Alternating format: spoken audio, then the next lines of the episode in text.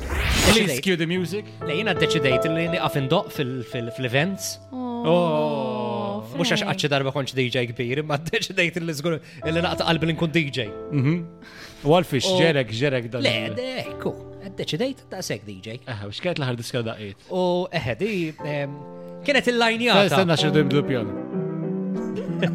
Le, konti għad nipjana illi nitfa viċi, em, wake me up, u bat ikun hemm dak il-moment fejn ħares fuq li s-sema, taf kif and all that. U kif se nagħlaq New Year's Eve, ġiet tifla u jħassa kena vera gustajta. Għalt li, tfali request, u kont diġa tinduq għaddejba viċi, jina li l-axar song, u għaddi mussen ekstra laqalba. Eh, Isma, ġivri dik ħajġi ġaħat fuq bukja, kissa, ta' tgħid uffiċjalment, tgħid li, isma, Ma' għandi, nixindoq. għandi, eh, eħe, tgħidlu għajt il-nejt, u xek għatamil. Yes. Irajtu, There you go, referri, there you kif go. Oh. jgħamil. Le, u- u Bla l-karriera. commission, eh? Bla commission! Karriera ta' DJ għalaqta b'Taylor Swift.